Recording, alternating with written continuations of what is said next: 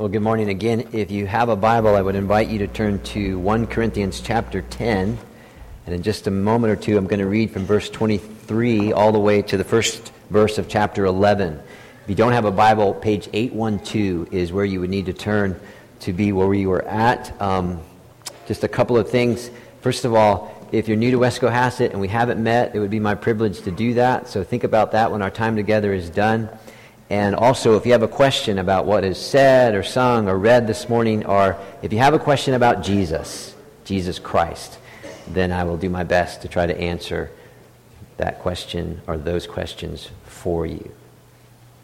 So we're going to read the Bible, and then I'm going to pray and ask God for his help. Okay, verse 23. Everything is permissible but not everything is beneficial. Everything is permissible, but not everything is constructive. Nobody should seek his own good, but the good of others. Eat anything sold in the meat market without raising questions of conscience. For the earth is the Lord's and everything in it. If some unbeliever invites you to a meal and you want to go, eat whatever is put before you without raising questions of conscience. But if anyone says to you, This has been offered in sacrifice, then do not eat it, both for the sake of the man who told you and for your conscience sake, the other man's conscience. I mean, not yours. For why should my freedom be judged by another's conscience? If I take part in the meal with thankfulness, why am I denounced because of something I thank God for?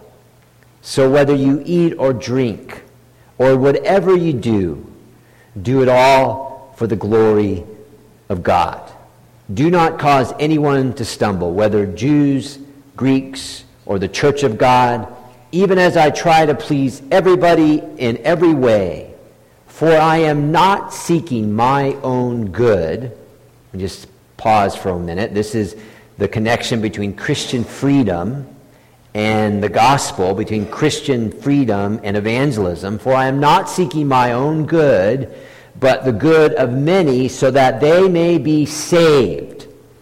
And then verse 1 Follow my example as I follow the example of Christ. Amen. May God add his blessing to the reading of his word this morning. Let's pray together, please. Well, God and Father, how beautiful it is to know that true and lasting freedom comes only through your Son. It does not come when we are able to do whatever we want, but when we are able to do what He has said. So as we turn now to the Bible together, we ask that the Holy Spirit will be our teacher and our helper. We desperately need this help, both to speak and to understand, to believe and obey, to listen and actually apply these truths so that we would all bow down to the authority and the sufficiency of your word. Now, Father, to this end, we, we humbly and in some sense we desperately seek. In Christ's name, then, we ask. Amen. So here's our connection. Freedom is for, our Christian freedom is for the gospel, for its advancement, for its proclamation. So let me ask you some questions, okay? First of all, would you like to live in a world where everything is permissible? Okay? Would you like to live in a world where everything is permissible? In other words, anything goes, everyone can do anything they like. Now hold that thought for a moment. Let me ask you another question. This question is a bit more personal. Would you like to live in a world where everything you decide to do is permissible? Again, would you like to live in a world where everything you decide to do is permissible? You, you just decide, and off you go, and you do it, no thought of anyone or anything else. Now, I'm guessing that, um, although I suppose you never know, but I'm guessing that most of you would not like to live in a world where everything is permissible. Okay? What an ugly, wicked, chaotic world that would be, right? Everyone doing as they saw fit. That was in the time of the judges in your Old Testament. That could be where we are headed perhaps as a culture. Who knows? And I'm hoping that all of you would not like to live in a world where everything you decide to do is permissible as well. A world where you call it as you want it and you do it. Because, at, you know, at first glance, that seems to me the world of a childish, irresponsible, selfish mind. But that is what was happening to some in the church in Corinth. It was wrong, but it was happening. And you can see this if your Bible is open. At the very heart of the chapter is a phrase which appeared to be a slogan in the Corinthian church. And you'll find this twice in verse 23 everything is permissible. You see it there? The NIV has it in quotes. Some of your translations think, might say, all things are lawful. Okay? Whatever you want to do, do it. Now, now listen, it's a church, so it would be disguised with kind of religious codings. You know, we're going to get to chapter 14 eventually, I promise. And the church's uh, use of tongues and the abuse of tongues and, and the spirit speaking language so they used that to kind of hide their indulgences so that they wouldn't appear so fleshly. So if the Spirit told me to do it, who could argue? Right? Who could argue? Now, we've said this in the past, but it bears repeating that when Paul writes chapter 6, verse 12, the same thing he writes here in chapter 10, verse 23, everything is permissible, he's not referring to everything which the Scripture clearly forbids. And that's why the NIV translators chose to put these uh, quotes or put quotes around the words everything is permissible. Okay? Because as I said, this is probably a slogan which was going around in the Corinthian church. We are free to do whatever we want. Right? Uh, grace makes us free. The Spirit makes us free. We're free as we want to be. Which was simply their misplaced understanding of Christian freedom that Paul had taught them. So the issue in Corinth, as you heard, was meat sacrificed to idols. Was it okay to eat meat sacrificed in the temple? However, it wasn't used, and so it was sold in the market, and now your friends and neighbors who invited you over put that meat they got from the market on your plate. Okay, should you eat it or not? That's the issue. Should you eat meat sacrificed to idols? The principle for us to learn is how free are we as Christians? As people united to Jesus Christ, and therefore we are united to each other, just how free are we in our freedom? Again, the Corinthian mantra everything is permissible. Grace is so amazing, I can freely do whatever I would like. I always follow the Spirit correctly, so no problem. That was Corinth. However, clearly, there are things the Bible expressly forbids that we may not do and clearly, the Bible expressly commands things that we must do. Right? The sins of omission and commission. Uh, not doing what God requires and then doing what God forbids. Let me just give you some examples. The Ten Commandments, right? The, the Ten Commandments, the very nature of God, the unchanging character of God revealed in those commands. So clearly, we should never have a little made up God and, that we fashion in our minds with our Bible tightly shut or completely misunderstood. That's idolatry. Clearly, we shouldn't throw around God's name in a way that doesn't fit God's truth and doesn't fit God's character. Clearly, we should remember the Lord's Day and arrange for it properly. Clearly, we should honor and obey our moms and dads. Right? Anybody going to disagree with that one?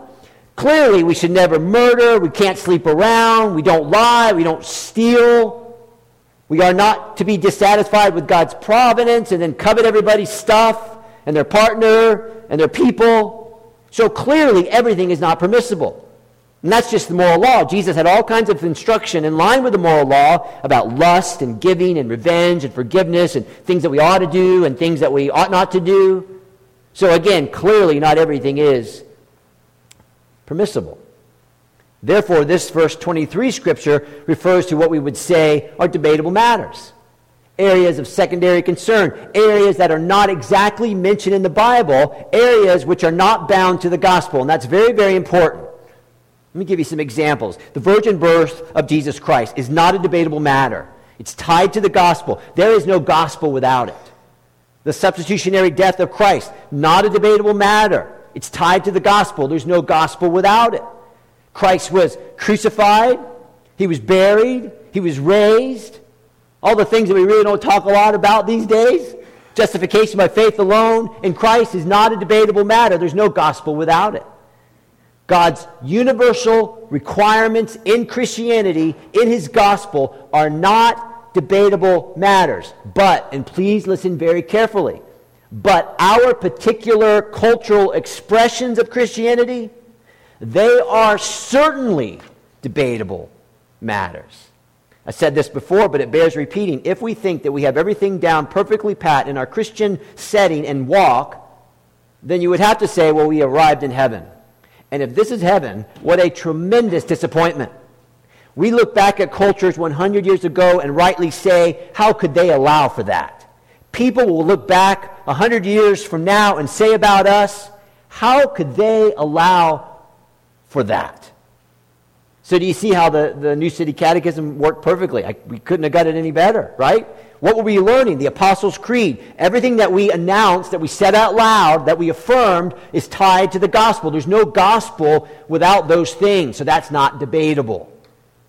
However, probably when the average person picks this text up and reads about meat sacrificed to idols, like, okay, well, we can skip that pretty easily. I mean, that's like so remote to us, right? I mean, when was the last time you went to your friend's house and your first thought as they put the plate before you was, I wonder if this meat has been sacrificed to idols, right?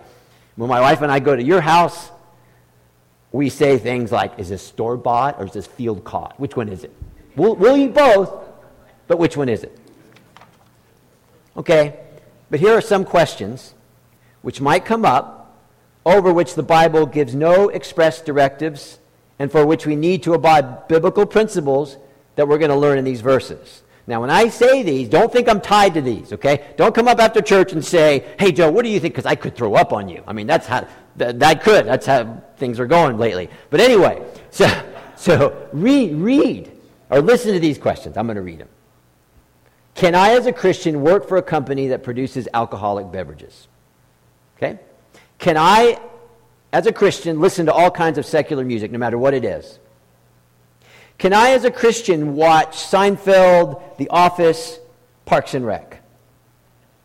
Can I, as a Christian, hold stock or have a 401k that holds stocks and companies that financially support with my investment money certain types of behavior which are clearly forbidden by the Bible? Should I profit from that?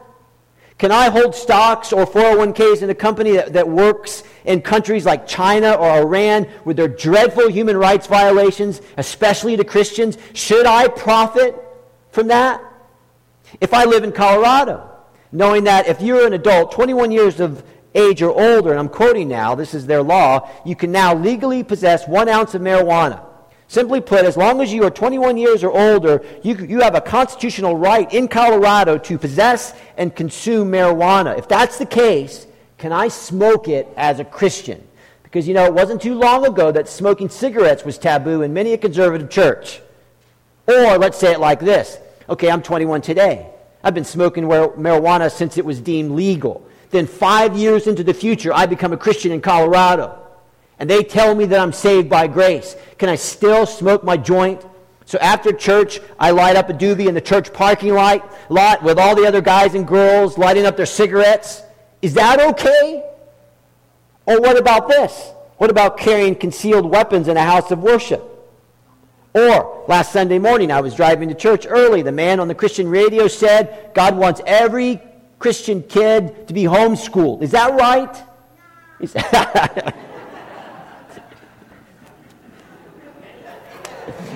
Oh. That didn't come out of my mouth now, right? Two more. Can a Christian vote for a non Christian as president? This one's silly. Can I dance in the kitchen with my wife? Okay. Now, what we got to do is we can't let our particular circumstances, our context, forbid us from stretching our minds and thinking these things through. Because we're going to learn this morning partially, Lord willing, next uh, Sunday morning completely. We're going to learn that there are gospel intentions in our Christian freedoms. See verse 33, last sentence. For I'm not seeking my own good, but the good of others, so that they may be saved. Right? What is the byproduct of Christian freedom? The correct use. So that others may be saved, not so that you can only enjoy your freedom. So it's not so easy, is it, in these secondary matters, in these debatable matters? We need God's help because we're not always going to be able to open our Bible and find the exact scripture to show us right or wrong here. And we equally might find ourselves in strong disagreement with others in these debatable matters. So what are we going to do? We're going to split up. You have the Doobie brothers over here and the non Doobie brothers over there. I mean, what are you going to do? How can you be all things to all people? Therefore, these kinds of debatable matters, they need principles to be applied to them if we're going to understand the nature of Christian freedom correctly. And what it comes down to, now listen carefully, we're taking the long road here, but we're doing it purposely. What it comes down to is that we're going to have to walk that narrow road between legalism and license. Right? Legalism. I have a personal list of rules that I personally developed that keep me right with God. You don't keep my list, you're not on my team. I do have a default, though. When I've been a bad boy or girl, when I do those things on the list, they do make me feel better, but grace saves me when I'm keeping the rules. But you know, and I hope you know, that the beautiful thing about the gospel is that we're not accepted uh, because we're rule keepers. We're accepted because Jesus was the perfect rule keeper, right? We're accepted by God because of Jesus, not because of us. So as we go around our day, we live with God in the performance of Jesus, not our own. Okay, that's legalism. License says there's no rules. It's do what you think is right. No one is thinking about others. No one is thinking about the gospel. They're just expressing their freedom any way they choose. Now, these are the kinds of people that have an answer for every question, but expect no questions, because how could anyone question what they know in their heart is right? Now, at worst, these two groups are not Christian. At best, they're Christians, but they're confused. So they champion what the Bible champions, but they negate what the Bible does not negate. They're not bad people, they're just misunderstanding or misusing their Christian freedom. Again, the legalist has their list to keep. They tend to run in small groups. They're always looking for error, which are people who don't believe just like them. The licensed group have no rules to keep. Everything they choose is right. They always get it right. They decide and do, perhaps some would say in Corinth, being led by the Spirit, and thus they leave other people to themselves. And if you think about this, especially in relation to Genesis 3, and I would invite you to read that maybe this afternoon. In Genesis 3, the one thing that the evil one does is he creates mistrust between Eve and God. And Eve passes down that mistrust to Adam. So that's the single common thread that runs through both legalism and license. God can't be trusted. God can't be trusted because the legalist thinks that they have to pry blessings and love out of God by their behavior. Right? They do a little dance for God, and then God goes, here comes the good stuff. That's the legalist. The license thinks that God's law is too constricting and it removes them from the good life. So they would never concur with James 125, the perfect law, which gives freedom. So again, our task is to walk that narrow path between legalism and license. And, and on the narrow path in which we walk in, we have to be so self aware. We have to be so honest to know that because of our backgrounds, because of our bents, because of our tastes, we all, all of us have the potential to fall into the camp of legalism or fall into the camp of license. And we have to be so careful because our usefulness in God's kingdom and our walk with Jesus Christ is directly tied to our walking that narrow path correctly. That's why I drew your attention to those last three verses there in chapter 10. This is about the gospel. It's not about your freedom, it's about the gospel. In fact, I think I could say it like this if we're poor in personal evangelism, one of the reasons may be that we either lean towards legalism too much, or we lean towards license too much, or we misuse and misunderstand our Christian freedom. Okay.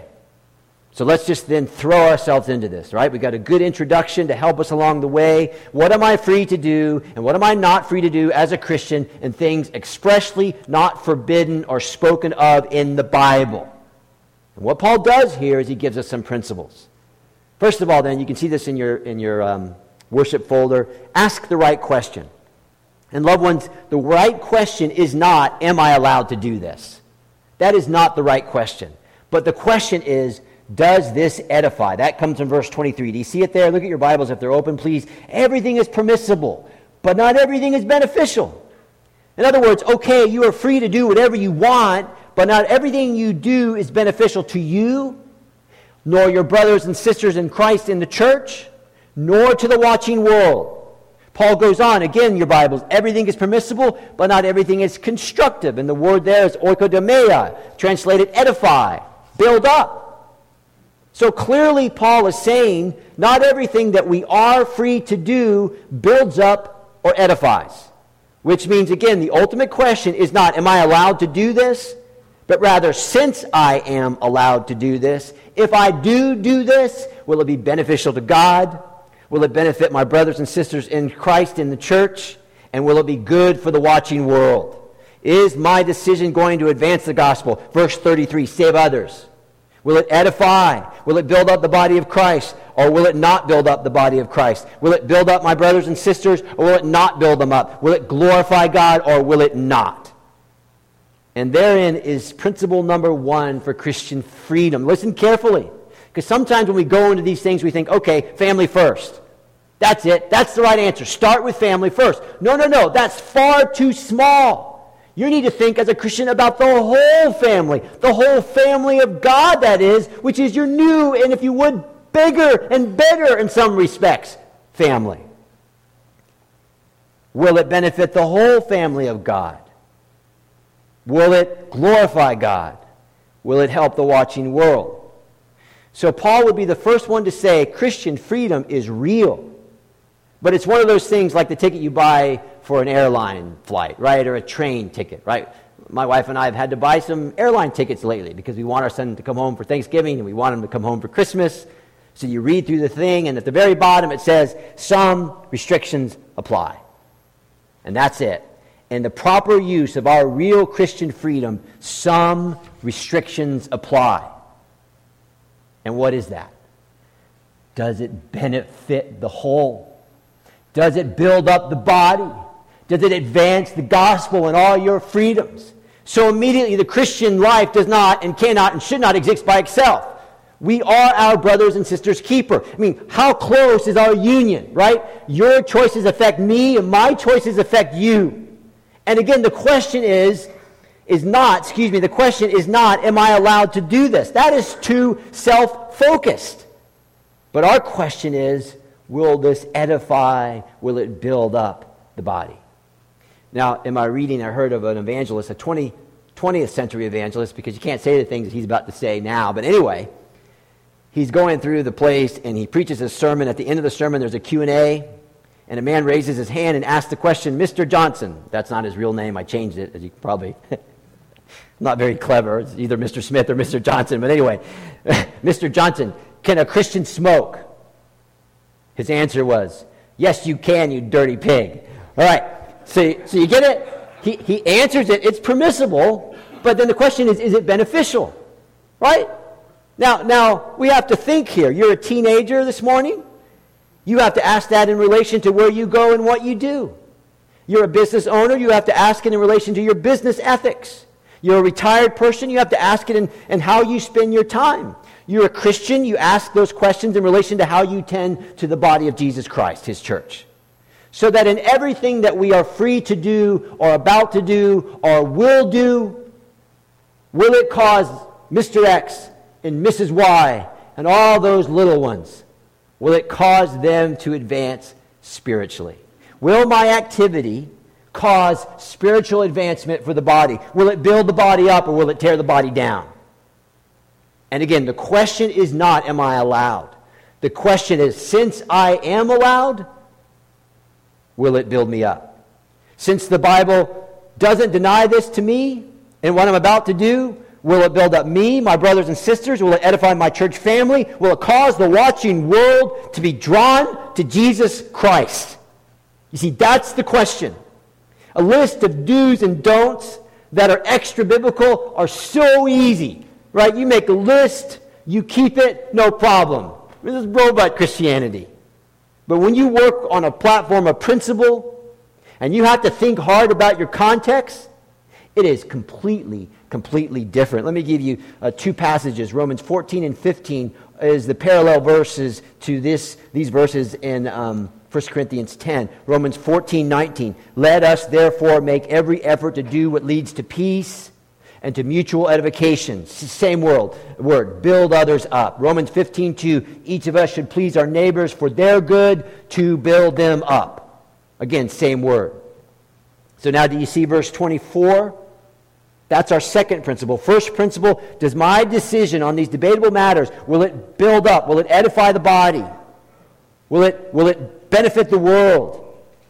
Will it help me? Will it glorify God? Or will it not? Second principle, you're thinking about everybody and everything. That's the second principle, right? When you decide in these secondary issues, these questionable matters, verse 24, do you see it there? Nobody should seek his own good, but the good of others. Now, that's a command that you have to apply to this principle, right? It's a command that you have to apply to the principle. Pagans and two year olds can make a decision and they're first in line in their mind, right? That's easy. Christians make decisions with others first in line in their mind. And aren't you glad? I mean, I'm really glad that when Jesus came to the earth, it wasn't a quality of life issue for him.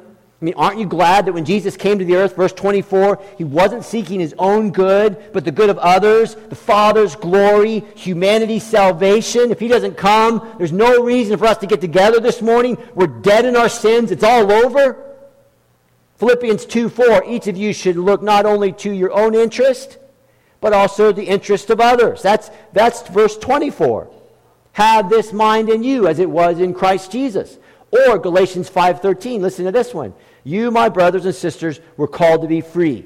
Check. But do not use your freedom to indulge the flesh. Rather, here we go, serve one another humbly in love. Paul goes on, the entire law is fulfilled in keeping this one command. Okay, why do we have the law? In part, love your neighbor as you love yourself. You want to love people, work through the commands. If you bite and devour each other, Paul says, watch out, or you will be destroyed by each other. Okay, let's work this out then, okay? Let's work it out. There's a decision to be made. First, we ask ourselves, does the scripture expressly forbid it? Okay, if it is expressly forbidden, namely, uh, do not steal, you don't have to do a whole lot of prayer about that one, right? Just don't steal. Just don't steal. It is, let's say now, if it is expressly required to do.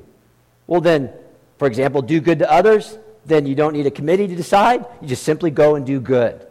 But if the issue is unaddressed in the scriptures, so there's no verses that speak directly to this, then we have our questions. Question number one Does it benefit? Does it build up the body of Christ, the Lord Jesus Christ church? Does it do good for my brothers and sisters? Since we learn, look at chapter uh, 10, verse 17 in 1 Corinthians. We are one body.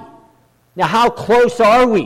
Why, well, does it benefit? My decision, does it benefit the body? Does it build the body up? Does it advance God's glory? Does it advance His gospel? So, loved ones, ultimately, our own business is not our own business. Ultimately, our own time is not our own time. Yesterday, I was listening to Charlie Rich, believe it or not. And there, there's a song that has the opening line oh, um, When we get behind closed doors, full stop, don't go anywhere, right? Just that one. When we get behind closed doors. Ultimately, there is no closed doors for the Christian in the church of Jesus Christ. Because I think one of the things that might be what, what postmodern men and women and the evil one does not like about a true biblical church is that we are actually, really, truly united. So that our lives have to adjust for each other. Really, honestly, we have to do it. I mean, if you're not in Christ, that's crazy talk. I mean, I'm an American citizen. I know my rights. I have my freedoms. You see? What a wonder the church of Jesus Christ is. You have really been placed in Christ. And therefore, we have been really placed, really placed into one another. And as a result of this, although we have different backgrounds, we have different tastes, we have different bents, and all the wonderful uniqueness of that, the thing that has brought us here together is only the grace of God. That before there was time, before there was space, before there was anything, God was connecting the dots of our lives so that we could be together. Why? So that we could be mad at each other? So that we could live like a parasite and just take from the body? Or so that we could decide life without ever considering one another? Does that sound like a family? Does that sound like a real union? I mean, if I tried that stuff in my home, my wife would kick my butt. I mean, you can't live like that in my home. I don't live to myself as a Christian, and I don't die to myself as a Christian. So the same thing that might repel postmodern men and women, it might just say, Would you look at them? I mean, are they really, do they really like each other that much? Are they really that united? Oh, I'm going to go and check out and see. I'm just going to see.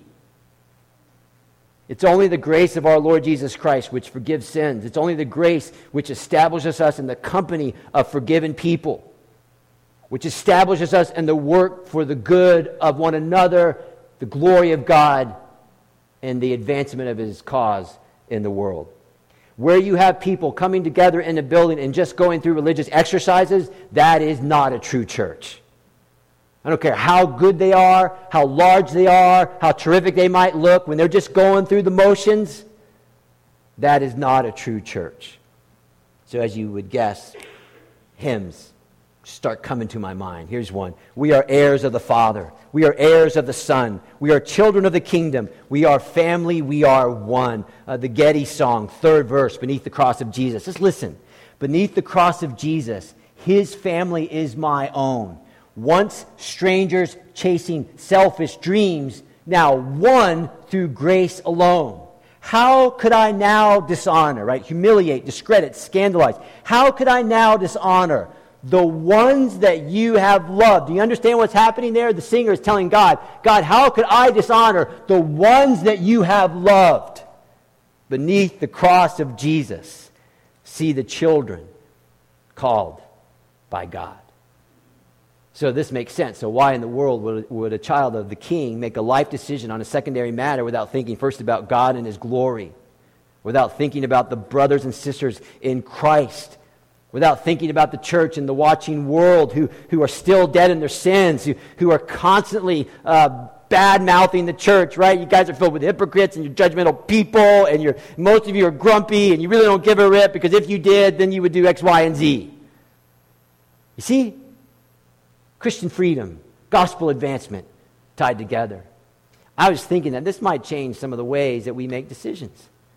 I was thinking it better change some of the ways that we make decisions as individuals. Principle number one does it build up? Does it edify?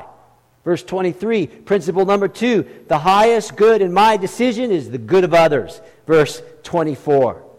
Simply put, when we lead with ourselves, we'll always get it wrong. We will always get it wrong. The good of others first and not my own, verse 24, because the basis on how I decide uh, those questionable matters is relying on these two principles. So all of a sudden, whoever God puts by your side, they become your concern. They become your concern. I read this week of a pastor who preached through these verses at the end of his talk. He asked the congregation, could anyone give a personal example of how they gave up something that they were free to do for the sake of another Christian? One man raised his hand. He said he didn't drink or smoke around other Christians. It's nice. After the service, tons of people came up to the pastor and he said, You know what? For the first time in my life, I realized that I've never actually given up any liberty for the sake of others for the sake of others. It's hard to do in America, isn't it? I mean, most of us have our days planned out right now. When we get out of here, we know what we're going to do. God forbid something get in the way to stop us. Now, we're not going to finish this section, as you can see. We have two principles to apply in our decision making. Let me just help you along the way. After you decide on that debatable matter, you decide you do, but you may not do. You may not enjoy your liberty by expressing it in a way which offends other people. That's what Paul's saying there, and we'll learn more directly next time. So, in a particular situation, if my liberty offends other people, I will not enjoy that liberty. And here's why because true Christian freedom is to be so free from ourselves so as to build others up, glorify God, and serve the watching world by being like who? By being like our Lord Jesus Christ. Follow my example. Verse 1, chapter 11. Do you see it there? Follow my example, says Paul, is as I follow the example of the freest man who ever lived, who just happened to be the greatest servant to humanity who ever lived, who cared more and loved more than anyone who ever lived. Now, who is that? The Lord Jesus Christ. The Lord Jesus Christ. We began with a couple of questions. I'm just going to end with one question. Any Christian here, any Christian here not want to be like Christ? So we have to go home. At least I do. I'm going to think this through. I'm going to test myself and see if these things are true in me. And I would commend the same to you because this is what we know for sure. Time is short.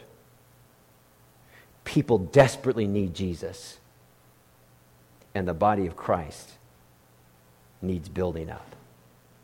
It needs building up. Let's pray together. Father, will you please guard us from being a dreadful church, cold, selfish, judgmental, turn in upon itself individually or corporately? Will you make us warm and inviting and generous and liberal with others, and always turning our gaze to the watching world and to others before we ever settle, settle on ourselves.